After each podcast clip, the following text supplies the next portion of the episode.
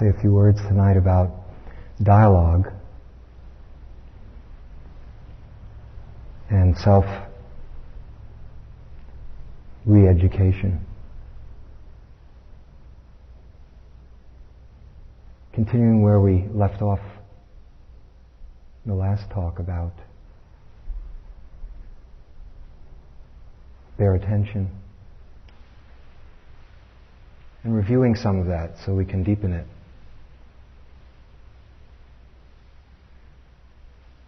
Again, experimenting with the doing of it as we proceed rather than just hearing information about a subject. And so let's start where we are at this moment. We will be talking to each other, listening to each other tonight. And so, where is the starting point? Or what is the condition of your body at this moment? Is it tense or relaxed? Are you comfortable?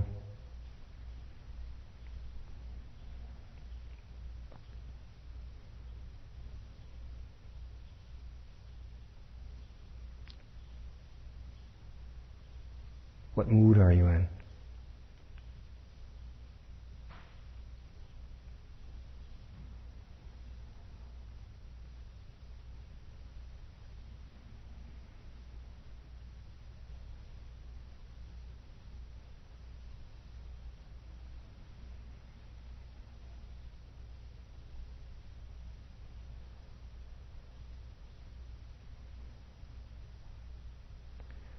Again, I would like to request that the quality of attention that we bring to each other be no less than what we use when we're sitting on the cushion. So that this is just an extension of what we've been doing, many of us, for a week. Just bringing that same quality of attention, but into action.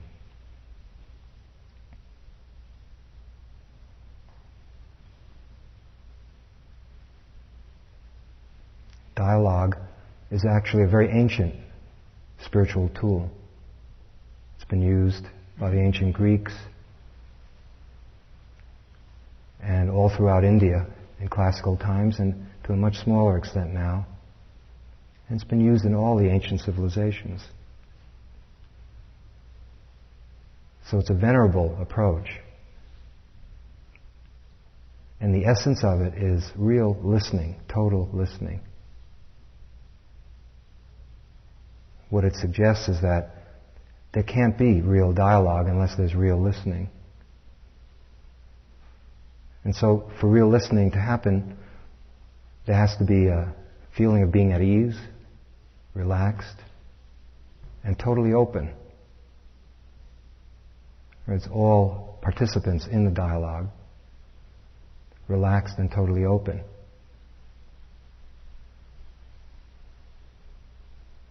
If you remember a couple of days ago, what was suggested is that when we listen, sometimes it's our mind, our thinking mind that listens, and we hear it from a cerebral point of view. We agree or disagree, challenge, find fault with, and it's largely on the verbal level.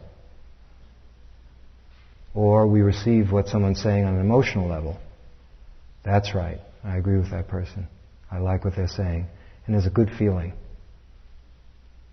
And then there's a deeper approach, which is beyond both, but necessitates listening to both, to come beyond both, which is an openness of the whole being. So that it's a profound and deep listening, but the listening is not simply with our ears. And so whoever is listening is listening to whoever is speaking, but also very sensitive to the surgings that come up from within. And say, right at this moment, words are entering your consciousness.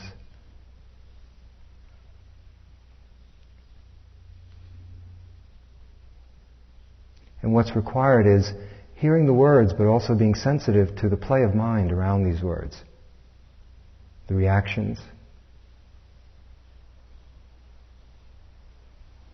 And if you can fully experience the reactions of the words, you assimilate them. That is, you fully feel them, absorb them, and move out again to receive the next set of words. It's like a flow. And it takes a bit of practice. At first, it may seem as if you're doing two very different things. First, listening to yourself, and then listening to the other person. But more and more, it's a very fluid kind of movement, although sometimes you may be more inward and sometimes more outward. But eventually, what happens is that it's just listening. It isn't a self-conscious listener, or it's for the real listening to take place. So that requires a kind of energy that is balanced in terms of passive and active. It requires that we be tremendously alert and yet totally receptive at the same time. Often these two things don't go together, largely due to our conditioning. It's not intrinsic to the nature of things that they be apart. So that we're alert and also receptive. If there's a real openness, then we can experience the impact of what's being said. At this point, you, experiencing the impact of what's being said, in a few moments, myself as well, all of us, with each other. Now, we're doing it in somewhat of a slow, deliberate, perhaps even stylized way right now. And to some degree, that's a way of launching it, practicing it. But more and more, it can become part of ordinary human conversation. Perhaps tonight, at times, especially when you begin to ask questions and give your views on things, you might want to slow down a little bit. And from time to time, perhaps I'll suggest that. It doesn't mean that we'll always be doing it. It's similar to the slow walking. We may need it in order to understand what's happening when we ask a question, for example. And maybe we should take that. In dialogue, often there are questions. Sometimes one person asks them, and sometimes another.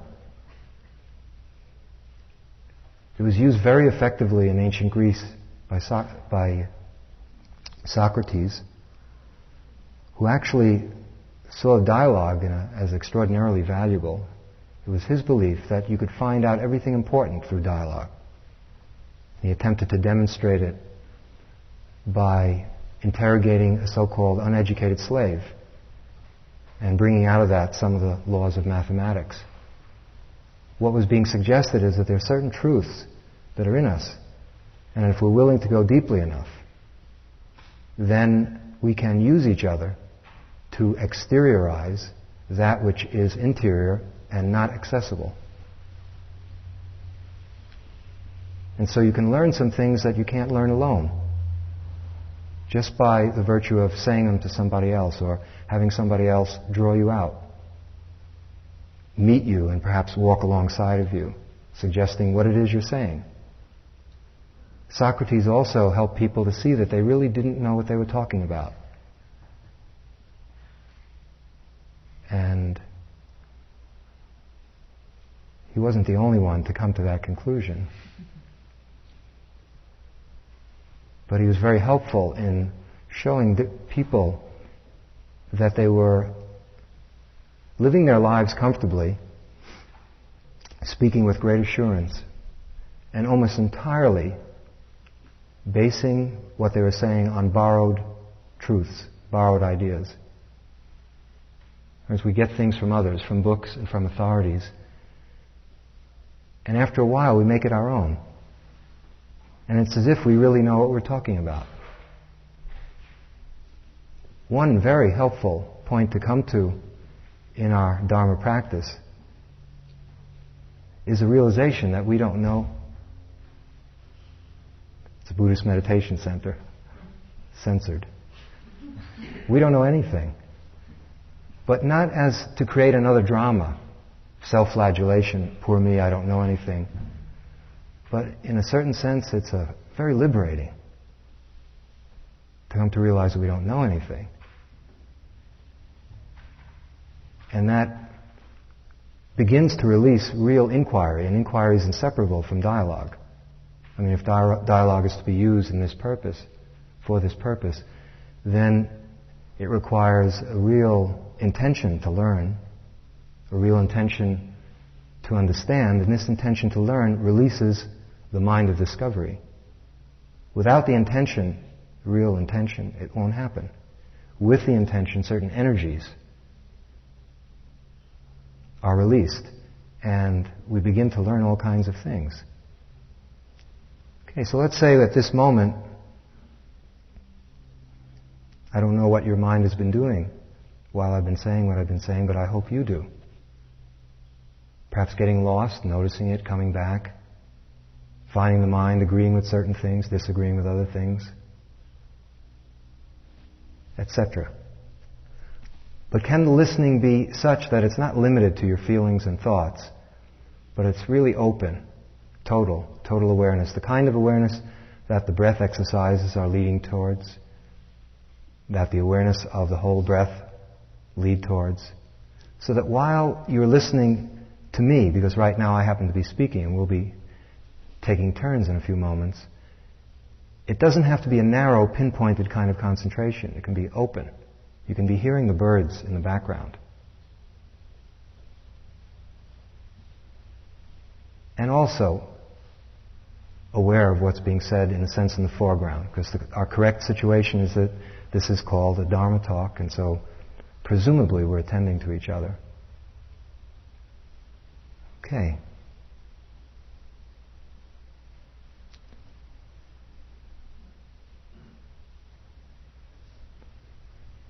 In a few minutes, I'd be interested in any questions that any of us have. First, a few words about questions with uh, sympathetic encouragement. What I'm about to say about questions is not meant to choke off your questions. Quite the contrary. It's meant for you to reflect on what it means to ask a question and to see there are different kinds of questions. And to see that the intention to ask a question can come from a very, quite varied source, sources in us. And so it's part of learning. And sometimes when you listen to your question, there's nothing more to it. I mean, there's no, the question dissolves. In fact, one beautiful thing that can come out of this is that you can give yourself your own interviews. You don't have to sign up anymore as you start to see that many times, if it's a real question, and that's the first distinction, is your question real? For all of us. When we ask a question, is it real or is it a reaction? Is it some question that's sort of canned, that we ask every teacher we meet, or that's been floating around? There's not really a whole lot of energy in it. But we use it from time to time. We're comfortable with it and we ask it. It's not from any place very deep. Or somebody in the room asks a question and then like a ping pong ball, you bounce off that, that stimulates something in you and that could be deep. But very often if you follow a group and see the discussion, it isn't. What it is is we free, it's free association. One person says something and then your mind goes along. Someone's talking about parents and then questions come up about parents. And that could be a real question if it were a real question for you. See, the, the only standard is if it's real for you. It might be a seemingly profound, complex, beautiful question and not be real. And somebody could ask a very simple question that seems, well, doesn't everyone know that? But for that person, it's a real question. Maybe another way to put it is that it's an existential question. That you really care about the answer or about exploring what the question leads to.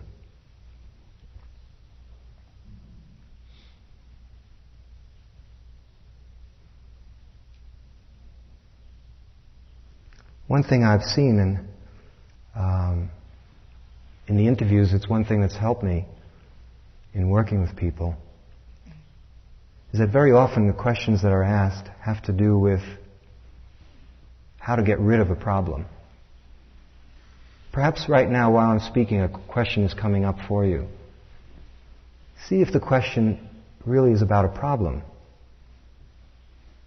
And often, it seems to me, the questions are basically, I have this problem, will you give me a technique or tell me what to do to get rid of it?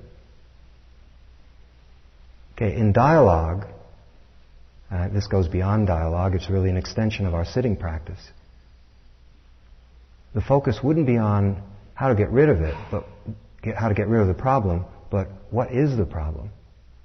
And fully experiencing the impact of the problem, rather than trying to get ahead of ourselves. Let me give you a few examples about that. Oh, basically, one example.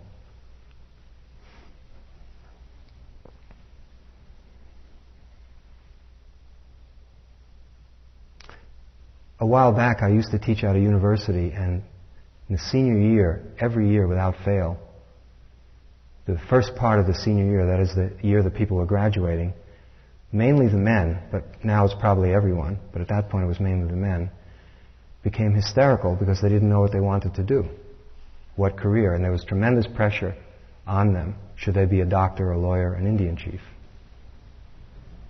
And so sometimes they would come around and want to talk about that, and the ones who came really didn't know what they wanted to do. They had a problem. And so the suggestion was, as you can imagine, very similar to what we're doing here. Instead of trying to find out instead of trying to imagine what it is you should be doing, or put another way, instead of um, doing an impersonation of someone who's clear, accept the fact that you're confused. Or as we're confused. I honestly don't know what I want to do with my life. But this is a terrifying kind of thing, it seems, for people to reflect on. And so invariably the, suge- the, suggestion was made to do that. Or as you seem confused, why not start with the confusion? Or as allow the confusion to have full impact? Because the question seemed to be, uh, do you know anything about the difference between law and medical school and the admission to law school and medical school? Or how about dentistry and what about certified public accountant? You know, it was all way out there. But it didn't get to the root was that there was confusion. Instead, it was dealing with all these detailed technical information, all this detailed technical information.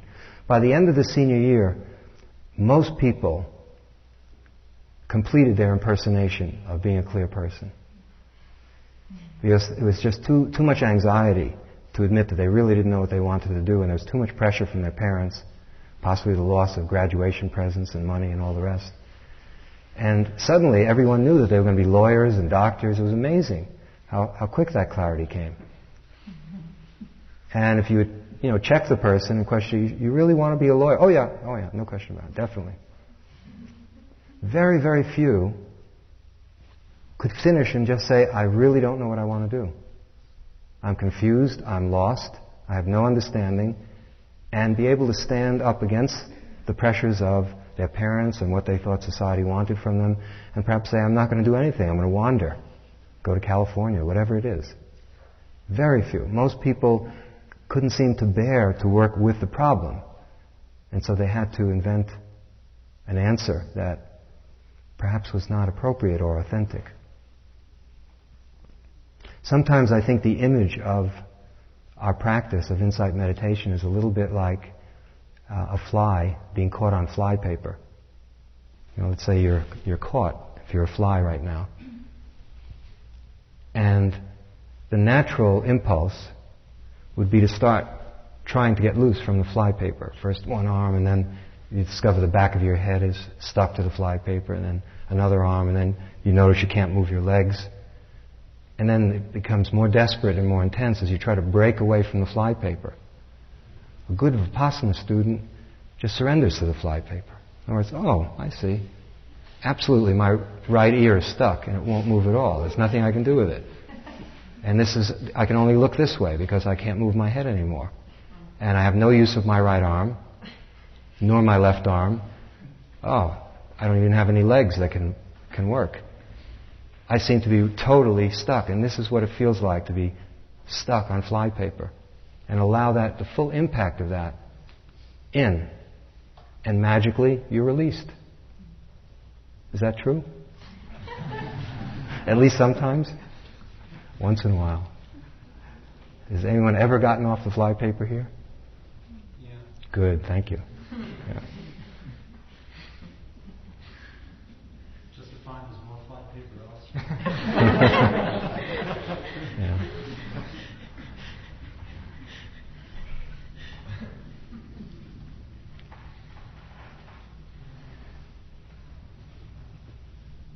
So in dialogue, listening is very important, this total listening. Listening to ourselves and listening to the other. And an openness and trust is needed.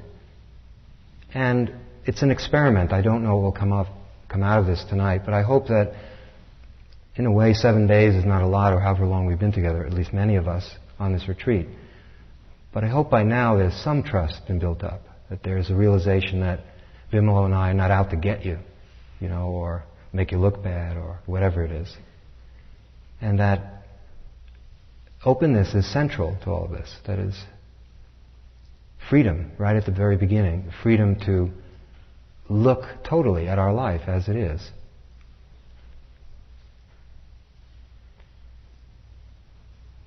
Okay. Um, let me suggest another image about listening, which has helped me, and it's a modern image. Two of them, they're very similar.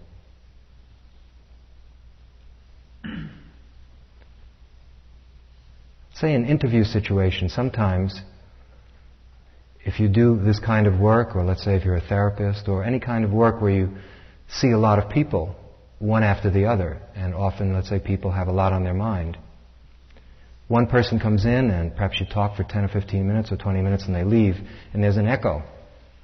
Whereas they've left a residue and there's a certain mood that you're in and sometimes a strong impact of what's happened.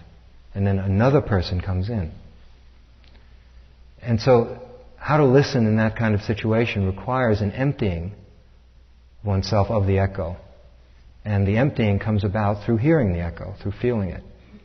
The analogy is something like these modern calculators, these small desk calculators. Let's say you add up 2 plus 2 plus 2, and then you punch in sum and you get 6. Okay, and then if you want to put any new numbers in, or if you want to add up a new sum, you have to erase.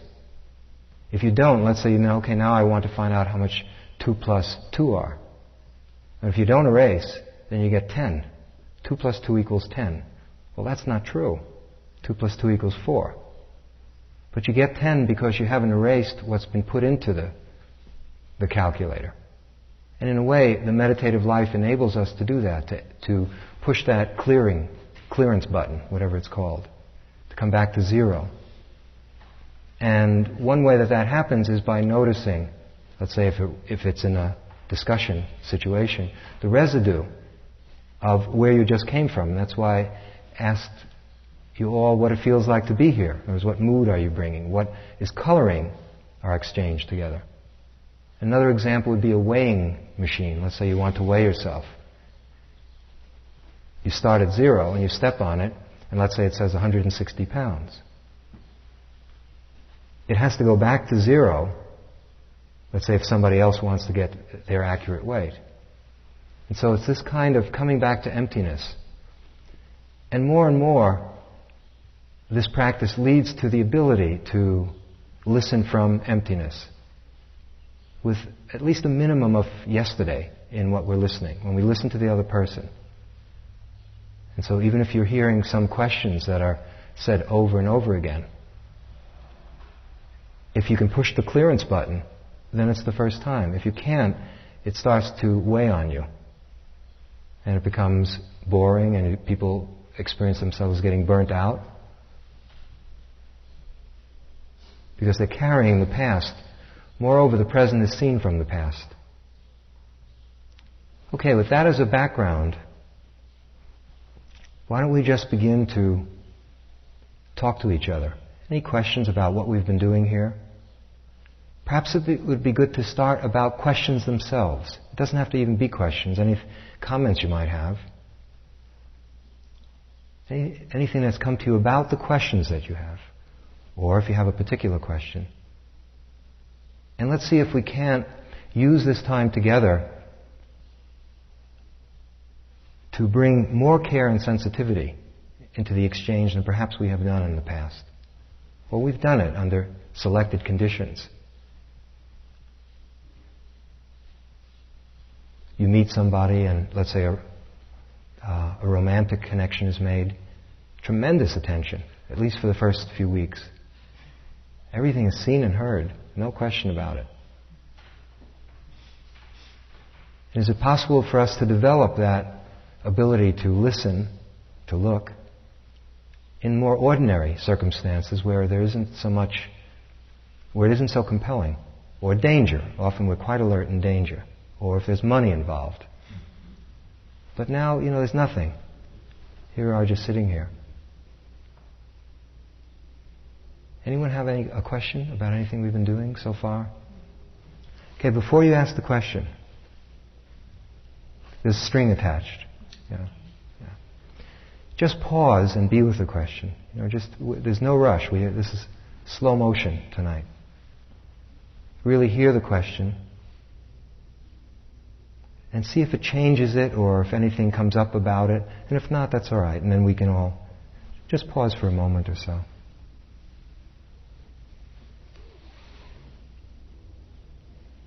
It isn't really a question. Okay. It's just a thought about questions. Very often when we ask a question, we have an answer that we want and that we hope would be the answer. Um, and I think a real question is when you don't have any answer in mind and you're just looking to see what might be true and you don't know rather than um, fear or expectation or something like that. So you just ask because you're hoping it'll go a certain way. Mm-hmm.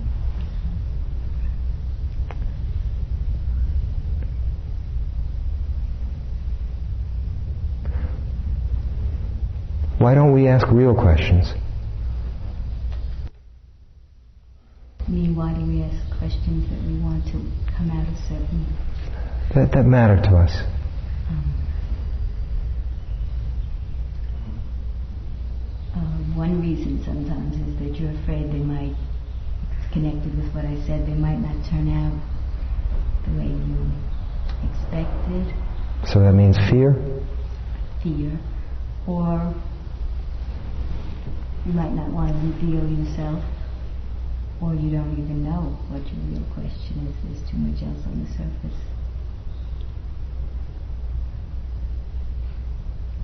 One thing that perhaps we can all ask ourselves right now is is there a real intention to find out about anything that may be on your mind? Whenever it comes up, and if there is something now. Because if there's a real intention to understand, that releases the mind of discovery. A mechanism goes into play. That's very beautiful. If there isn't a real intention to understand, to find out, then we may present ourselves as being interested in inquiring, but there's no real energy there. And when you look closely, what it is is we're still dependent on authority. We're afraid to doubt. We're afraid to challenge ourselves in a very basic and deep way. And it's much easier to let somebody who obviously must know tell us. And we've had a lot of practice doing that, an enormous amount of practice.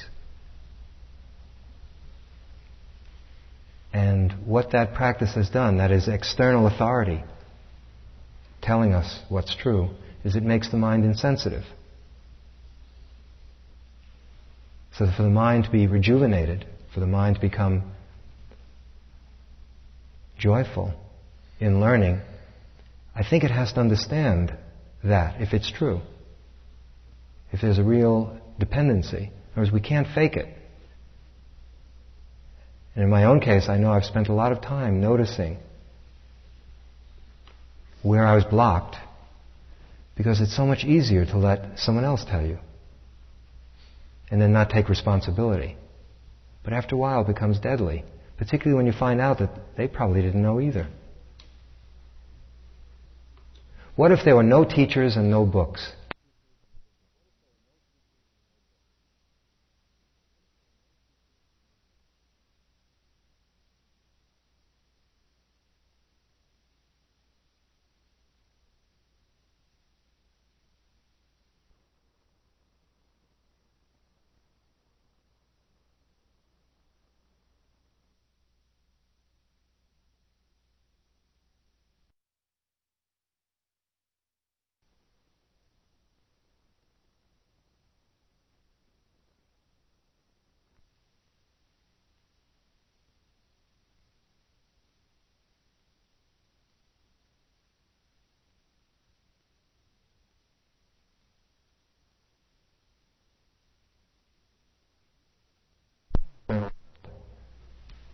You know, just alone on an island and just feverish work, just generated a whole universe on that island. What if we used that energy, since we had no help, supposing there was no help at all, no IMS, no teachers, no books? In a way, that would be wonderful. We'd be thrown back on ourselves. And there's tremendous energy in that. Perhaps questions that come out of that, whether we ask them to ourselves or to another, have a, a real force and a real ability to transform. Sure. Could you pause before you ask it, just for a few seconds?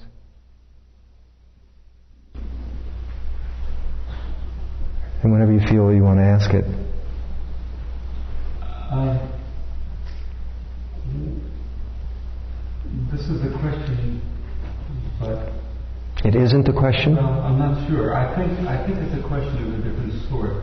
Um, one of the things that I think has happened, that's I've noticed um, in the group discussions, has been that people have a need to formulate what they hear and run it out in front of everybody. Um, so a lot of times the question is buried in the way this thought or thoughts uh, is used by the group once it's put out or, or by the teacher. So a lot of times it's concealed maybe uh, in one way or another. Um, whereas the real information the person is getting is how it's treated, uh, how it rubs against other ideas and positions that people may have. Um, it's, it seems to me that it's, it's a less it's less clear than asking a question like, what is fear? But it's, it's nonetheless a way of working with inquiry and information um, that yes. seems not as maybe direct. Yeah, I don't mean to discredit and to let any kind of question be asked, and that's what I was concerned about, squelching that. But it's more not in an abstract academic way, but each time the question is asked, for the person to understand what they were really doing when they asked that question. What was the job of that question for them at that moment? And it's. An impulse that I have felt, I think, in a couple yeah. things that I've said has been almost rather than to elicit some piece of information, I wanted that information to move in the group um, or to, to get stuff going. Okay, now what would that do for you? What is this doing for you right now as we speak?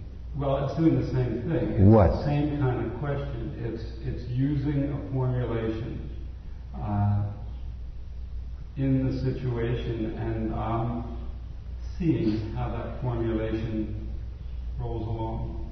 Okay, so what? In other words, what is that doing for you, seeing that, that it rolls along?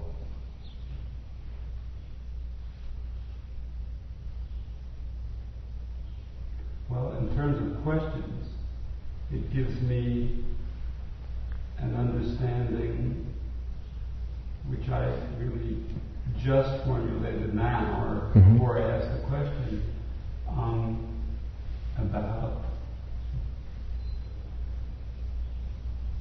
about questions that don't seem to be questions, or information coming from different yes. or, or in a secondary way almost. Okay, my question to you is what is it doing for you now personally?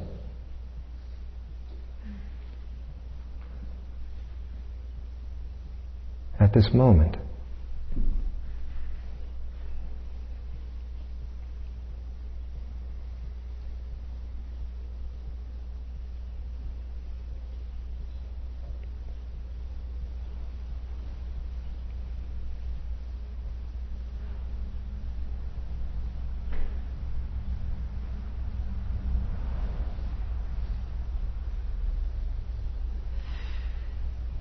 It's doing any, well, it's deepening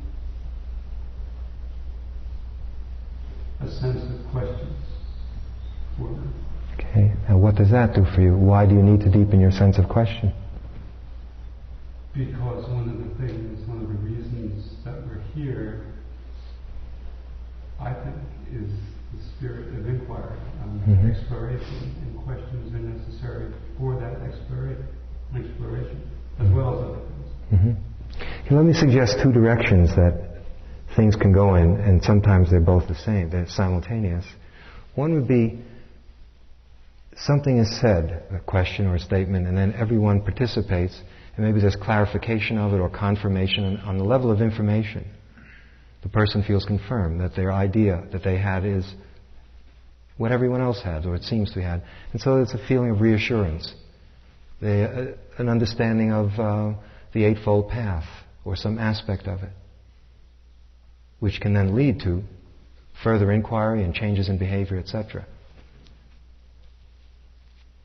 But also at that moment, see, often in exchanges, if you look closely, what seems to be happening is that ex- there's a request for information. It's a little bit, this is perhaps an extreme, but for quite a while, and maybe it's still going on now, but I sense less so, when there's a problem in the United States, the government would just throw money at it, you know, hoping it would go away. And the same thing can be done with Dharma questions. You know, we ask a question and we throw information at it. You know, say, here, take this one. And hoping that it'll go away. And we feel better in the moment and we have a nice handy little verbalization and we, you know, we can make it our own and share it at parties when we go and people start talking. And that, I don't mean that doesn't have some value. And it has some function too. It keeps the people talking at a distance. I would call that at the bare surface of dialogue or communication. Real dialogue, I think, is synonymous with communion. There has to be a lot of trust and no vested interest in being right. But just all of us, although, for example, at this, this evening, I'm directing things a bit more because I'm playing the role of, in quotes, the teacher. And so I'm directing it, and I had some idea that I wanted to experiment with. In a certain sense, it's a little limited because of that. But supposing on another occasion we're just a few friends, just taking a walk and talking, no one's the teacher, no one's the student. Is it possible that out of an open exchange, where, where we look at our fears, we look at what we're doing when we put out information, what psychologically that's doing for us, perhaps it's serving as a barrier or what have you, that we all benefit, we all grow in Dharma.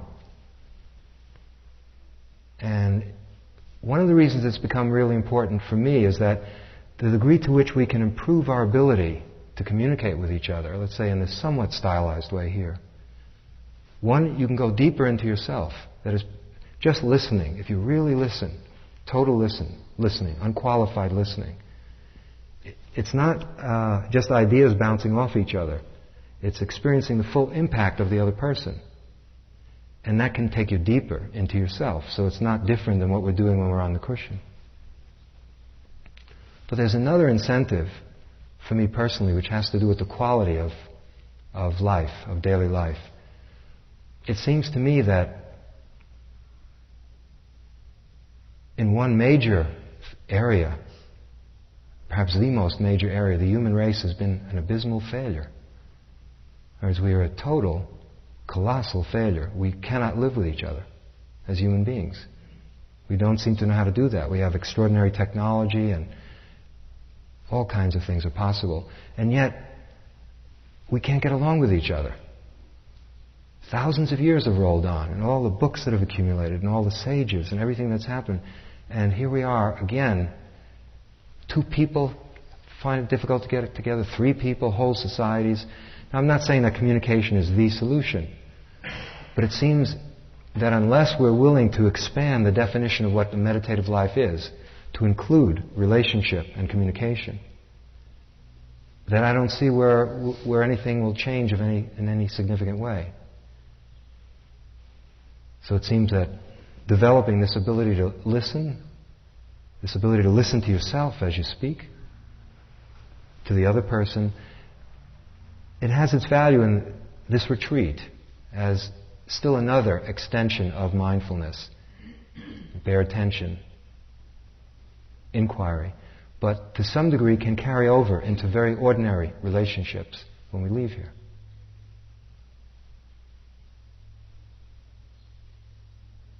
And I think I, the information part, to me, is less valuable because you can get that from books. I mean, there's just whole libraries of information on what the Buddha said.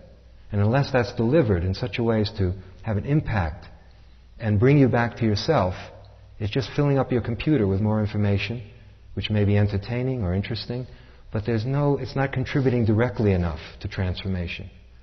Whereas if we use the communication process itself as part of inquiry, I think it has some potential. At least that's what I'm, why it's worth experimenting with. Now, personally, for example, in attempting to do this, there's a bit more insecurity. For example, tonight, I felt a bit more insecurity than giving a normal Dharma talk. I mean, I felt it because I don't know what's going to happen. And I knew that I did want to, it was a bit of a Dharma talk, but after that I, I did want to move with everyone as best as I could. And it is more insecure than speaking from in back of a set of whatever it is information, so forth. I mean, but it's fresh. The, the, it's worth taking the risk because it's more alive. But then I think implied in that is somehow that our questions then, yeah. or our way of phrasing what we really feel, has to be uh, more direct, perhaps, or um, at least from a deeper place than. Uh, Yes. Perhaps my question generated. What I found is, is that if somebody, went in a teacher's role, if somebody asks a question, it's a real question, and they, it's an existential question, it brings out the best in me. It's much easier to answer it, even if you don't know the answer. It's somehow uh, it's alive. Whereas if it's if the person's distracted and just doing it, uh, you have to work a lot harder to meet them. And more and more, what I'm doing is trying, feeling that I'm doing the person a disservice if I perpetuate that. And so I'm trying to learn how to gently inform the person that they're not interested in what they're asking. Or they're not aware of the fact that they're in a group in asking it.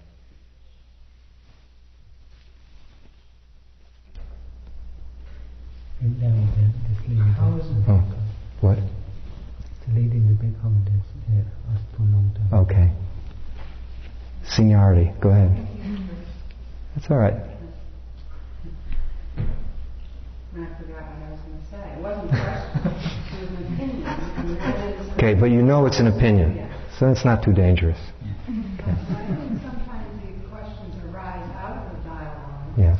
rather than, than um, known beforehand. That's the purpose of inquiry, is you say something and you get a reaction, and maybe it's a retrospective look.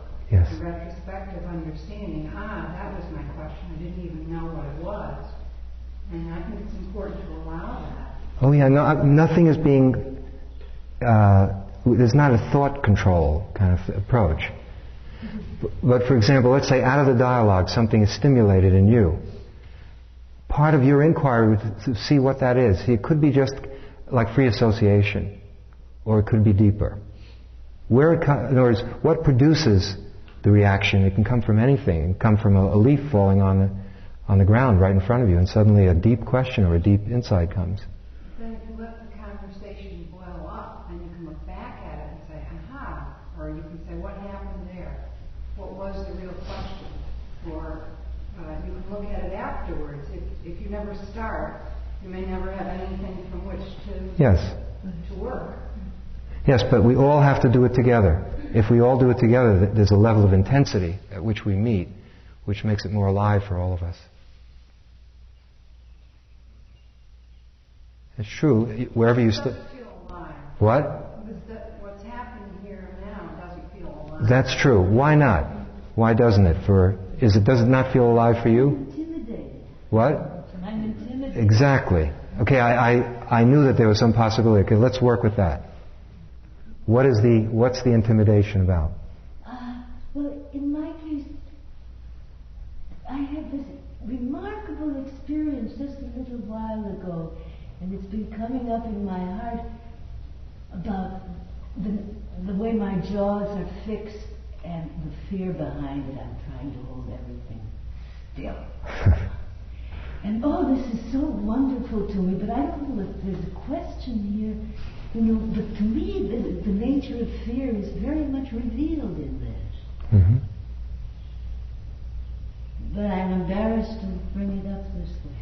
Why? Why? Why be embarrassed? Um, and because there's, um, you know, we're saying dialogue and question, and neither of those applies. Okay, this is that's what we're talking about. There are many worthwhile things in life outside of dialogue and question.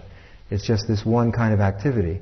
But even what you said, there's the possibility of pausing and going into the fear. Whereas I find myself frightened. Why? What is that about? And sometimes exteriorizing it, that is, sharing it with a group of people, can help bring you to it. And other times we can use a group to lose ourselves in it. But it's not to um, squelch the other kind of experience that you had. I'm sort of featuring one aspect of what can happen between people, between a group of people. Um, it's wonderful because right now, as you're talking, I'm feeling myself, you know, the, the jaws. Right. Which is, uh, you know, there's a lot more movement possible. It- to me, this is a big revelation. Mhm. You know, that um, uh, I don't have to be focused on my my question and the answer. You know. We can talk about something else. Sure.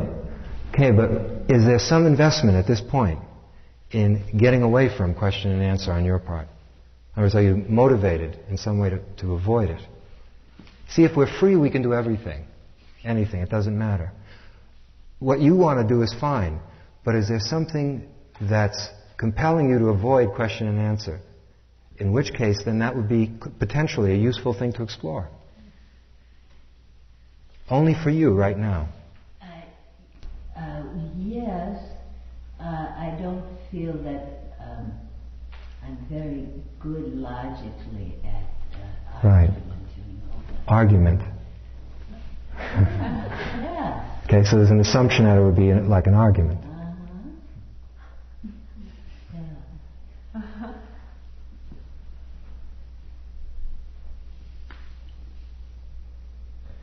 Yeah. Yes, that's the association form. hmm Okay. Um, The communion. right. Mm. um, I mean, it might have come to an argument, but I know that my intent. I, I'm not particularly enamored with the argument either. I don't enjoy that mode. Let's work with this because maybe this can be helpful. I went to law school, two law schools, in fact, for a while. And the reason that I left, or one of the main reasons, is I felt you were getting paid. You were a professional arguer. You know, and it, it was, I, I had no, I don't have any, it's just not in me. I was not interested in that. And that's what they were trying to develop. So I don't think I wanted to argue with you. But maybe from your past, Yeah, yes, I think that's you know very interesting for me. yeah. Uh,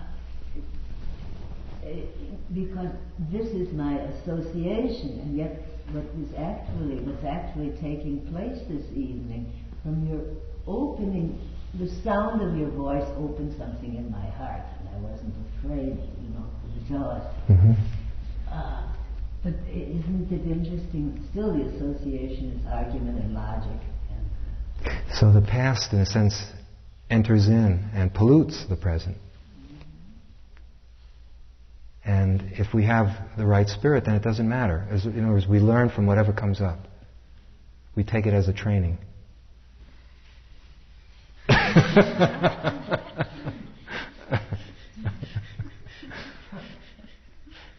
Personal in joke, excuse me.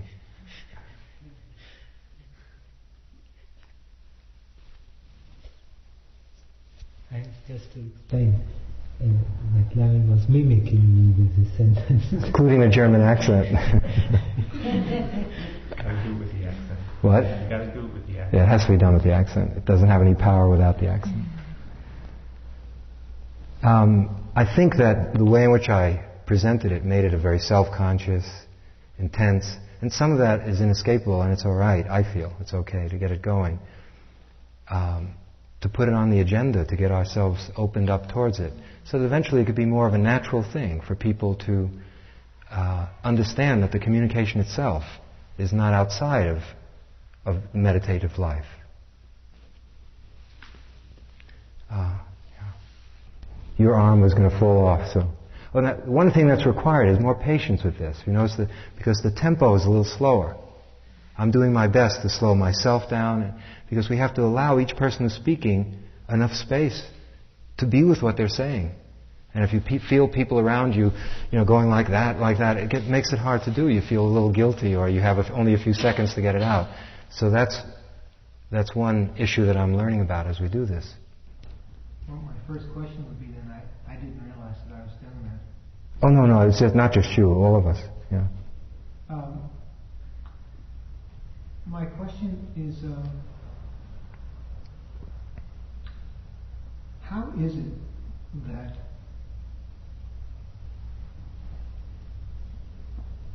I, I include myself obviously in this because it comes from myself that the terms that we use,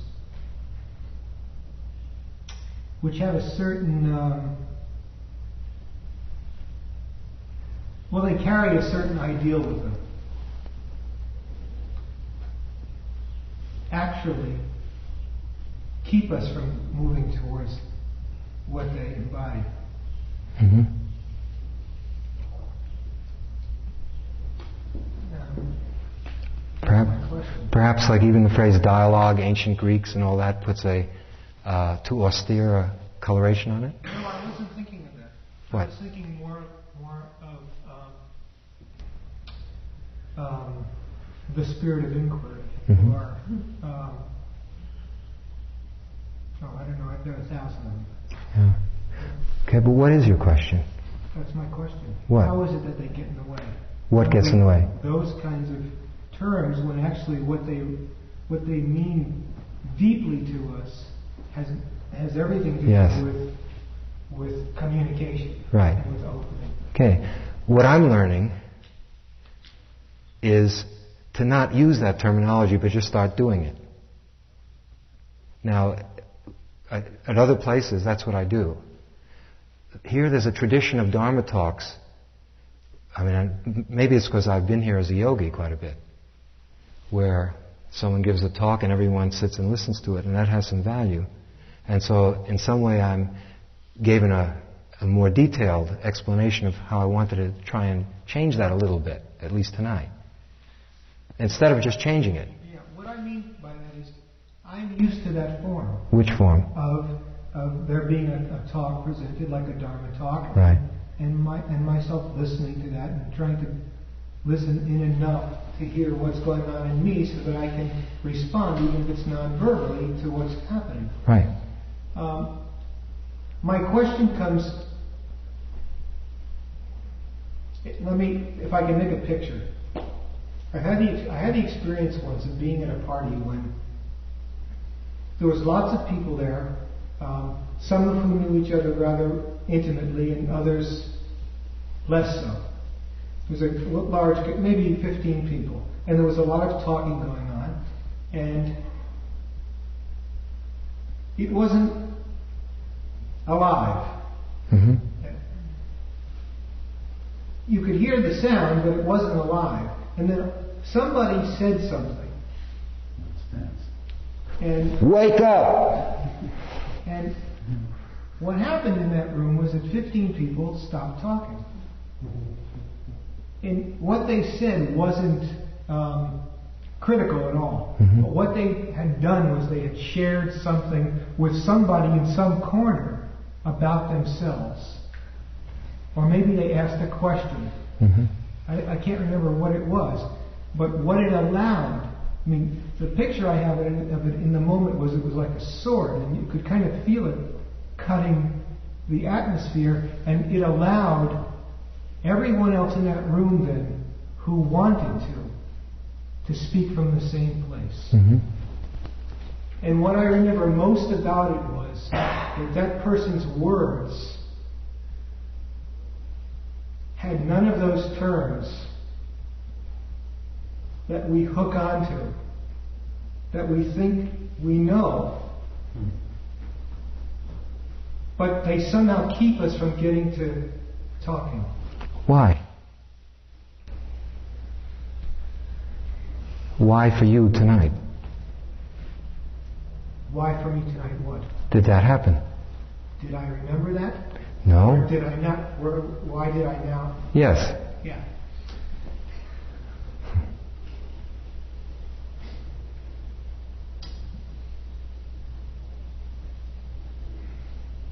I think that somehow the, the, the presented form Mm-hmm. um,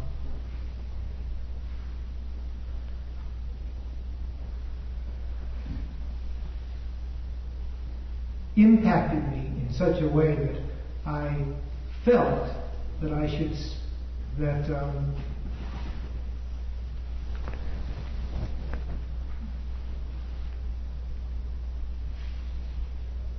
it reminded me of some conversations in the past with people where I felt that we both had a particular ideal in life that we were striving for or kind of holding in mind. Yeah. But, what was happening in the moment wasn't that. We needed to talk about that as well. Yeah. It sounds like to me that what happened was that at some point you left here and became quite involved in your past. The association, that, that's what, part of what is being asked is that we pick up on when we move from here and get caught up in associations. I don't think that that's what happened Okay. because I think that that was very momentary. I see. Like that was just, and it was, and I was back here. So I don't feel like that's what occurred. hmm I think what occurred more is, is that what you presented stimulated me. hmm It didn't make me feel uptight or now we're going to be in this Socratic situation. hmm Um, but maybe we really would talk. hmm And when we spun off into some other things, I felt we weren't talking. hmm And it's in that at the- it's at that precise point that I associated with the past. Are we talking now, you and I? I'd like to think so. Okay.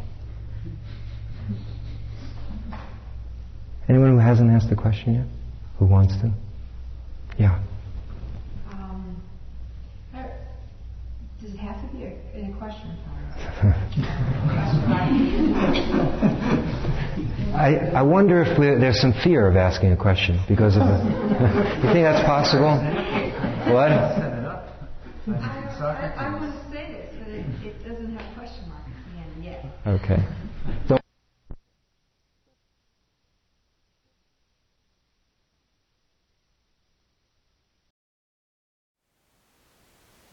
Thank you for listening. To learn how you can support the teachers and Dharma Seed, please visit dharmaseed.org slash donate.